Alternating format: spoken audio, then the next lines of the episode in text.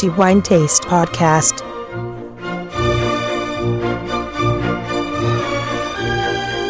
Un saluto da Antonello Biancalana e benvenuti al nuovo episodio del podcast di The Wine Taste. Si tratta dell'ultima puntata per il mese di novembre ed esattamente come è accaduto in ottobre anche questa sarà dedicata al vino del mese, cioè eh, il migliore assaggio eh, secondo la nostra commissione di degustazione.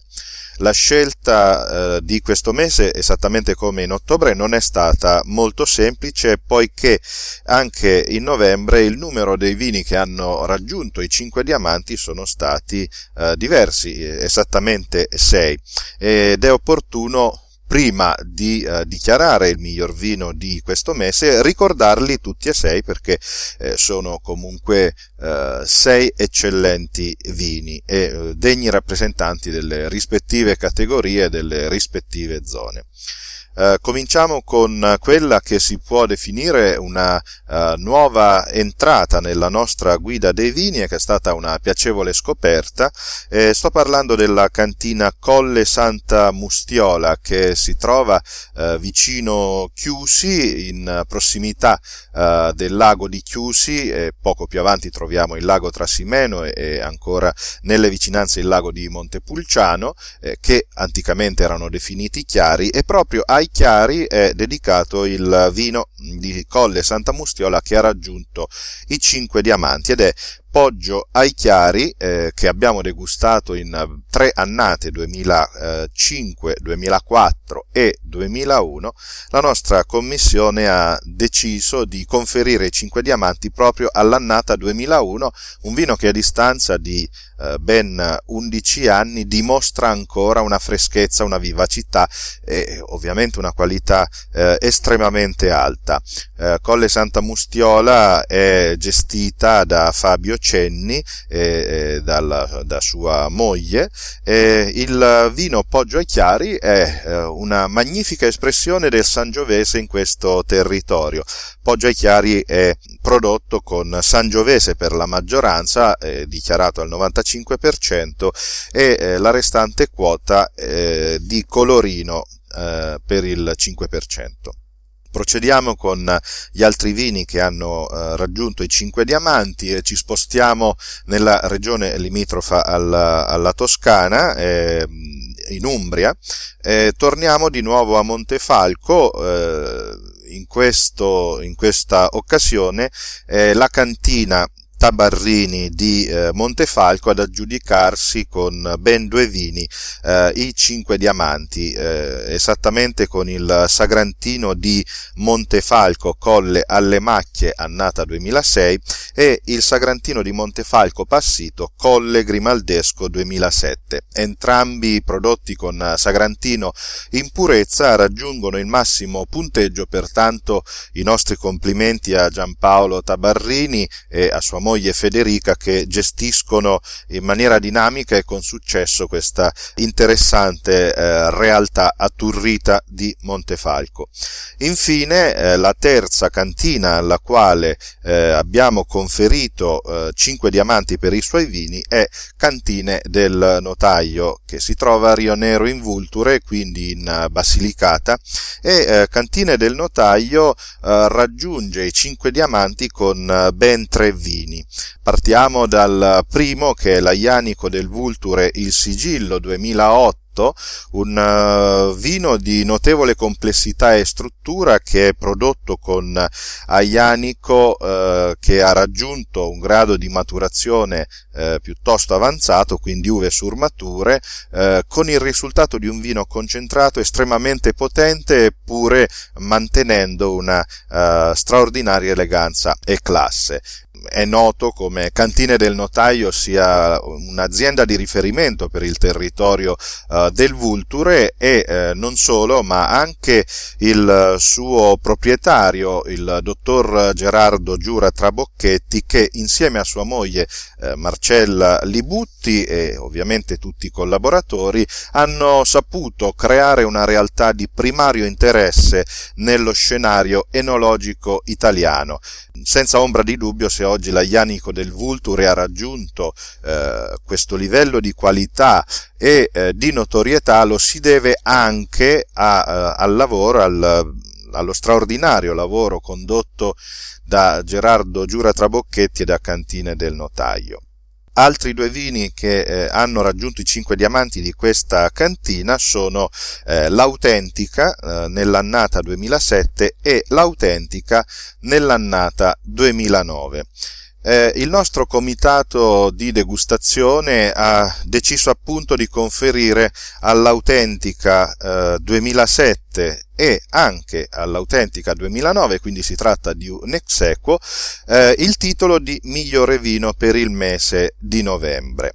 Vediamo di eh, conoscere un po' più da vicino questa straordinaria espressione eh, di eh, vino dolce eh, prodotto da uve appassite. Troviamo il moscato bianco in prevalenza per il settanta per cento, così dichiarato dal produttore, e per la restante parte eh, malvasia bianca, quindi per un trenta per cento, a completare eh, le uve che eh, compongono questo vino. Si tratta uh, di un vino di straordinaria classe, di straordinaria eleganza. I vini dolci, inutile negarlo, trovano maggiore difficoltà eh, nel mercato, poiché diciamo che l'interesse verso questi vini è decisamente mh, inferiore eh, se consideriamo i vini rossi, a mio avviso eh, ingiustamente, poiché dal punto di vista organolettico, sensoriale, i vini dolci prodotti da uve appassite ed evidentemente prodotti con criteri di qualità offrono straordinarie esperienze sensoriali all'olfatto e al gusto di qualunque degustatore. Va da sé che un vino di questo tipo evidentemente, eh, soprattutto quando di qualità, raggiunge dei costi piuttosto elevati. Basti pensare che le uve sono lasciate appassire e pertanto il potenziale di svolgimento, di raccolta del, del succo dell'uva, del mosto, è drasticamente ridotto proprio per eh, la perdita di acqua che durante l'appassimento si verifica. Eh, se in genere un vino eh, da tavola, quindi vinificato in secco, può raggiungere anche una resa Del, di circa il sessantacinque per cento in, in mosto, quando l'uva viene fatta appassire questa misura diminuisce drasticamente, anche eh, inferiore alla metà di questo valore. Generalmente eh, si parla di un trenta per cento, ci sono casi in cui questo valore è anche notevolmente inferiore. Quindi si tratta di un mosto estremamente concentrato, come nel caso dell'Autentica eh, duemilasette e duemilanove. Il colore è straordinariamente affascinante, con un giallo ambrato eh, chiaro, con dei bellissimi riflessi ancora ambrati e dorati, ma ciò che colpisce al primo impatto è il naso di questo vino, che è pressoché infinito, perché si comincia a percepire un'uva passa e poi l'albicocca secca, ma anche il miele, estremamente puliti, estremamente precisi, con una sequenza veramente da manuale.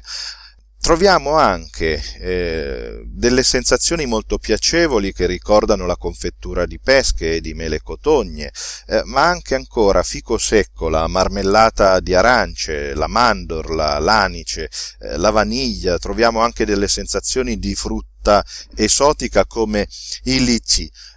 A causa dell'affinamento che viene svolto su questo vino in, in barrique, troviamo anche delle sensazioni che riconducono alla vaniglia, ma in un equilibrio estremamente preciso, estremamente perfetto, dove ogni eh, profumo si manifesta e si può riconoscere in una sequenza pressoché precisa. In bocca poi è un capolavoro di equilibrio. Eh, certamente saprete che nei vini dolci ci sono due fattori critici. Il, il primo è la dolcezza, ma che è anche la caratteristica dominante di questo stile di vini. Tuttavia, quando eh, la dolcezza risulta eccessiva, il vino in bocca può risultare un po' stanco, piatto, stucchevole e anche poco gradevole. Quindi il segreto viene eh, dell'equilibrio viene conferito da una, eh, da una caratteristica primaria, che è la freschezza, quindi l'acidità. Se si raggiunge l'equilibrio fra questi due elementi, e non solo, eh, il vino dolce raggiunge una piacevolezza, un equilibrio che richiama giustamente ancora a godere del calice, ma eh, si ha anche un quadro complessivo in bocca estremamente equilibrato, estremamente eh, elegante. Il, questo vino ha una, una, una struttura piuttosto elevata. Oltre a questo, oltre alla dolcezza, ritroviamo anche una piacevolissima morbidezza quasi vellutata, e questo è dovuto anche dall'alcol, ma anche chiaramente alla concentrazione dell'uva e alla maturazione, non da ultimo il legno. Poi eh, quando il campione, il vino è stato deglutito, la sua persistenza è pressoché infinita, e qui troviamo ancora l'uva passa, ritroviamo l'albicocca secca, ritroviamo il miele, ritroviamo la scorza d'arancia. Insomma, un vino veramente ben fatto, a mio avviso anche tra i migliori eh, vini dolci da uve appassite che si possano trovare nello scenario enologico italiano. Un eh, elogio ovviamente va a Cantine del Notaio e a Gerardo Giuratrabocchetti, che dal millenovecentonovantotto, insieme a sua moglie Marcella Libutti, hanno avviato questa straordinaria uh, realtà in Rionero del Vulture, che ogni anno uh, stupisce anche per la qualità e la costanza uh, produttiva che, uh, che sa dimostrare. Dicevo, quindi, a Cantine del Notaio e a Gerardo Giuratrabocchetti i nostri complimenti per questo magnifico vino, l'Autentica duemilasette e Autentica duemilanove, al quale abbiamo deciso di conferire il titolo di miglior vino di novembre. Bene, eh, concludo qui, eh, rinnovando l'appuntamento al prossimo episodio del podcast di Wine Taste, approfittando che eh, il podcast eh, si può ascoltare anche attraverso la nostra applicazione di Wine Taste Mobile. Probabilmente qualcuno mi starà ascoltando proprio attraverso il telefono cellulare e l'applicazione di Wine Taste Mobile, e quindi un nuovo modo per diffondere questo podcast ai nostri lettori. Un saluto quindi a tutti da Antonello Biancalana, e l'appuntamento al prossimo episodio del podcast di The Wine Taste. Non da ultimo, un augurio a tutti di buon vino, ma che sia sempre di qualità, poco ma buono.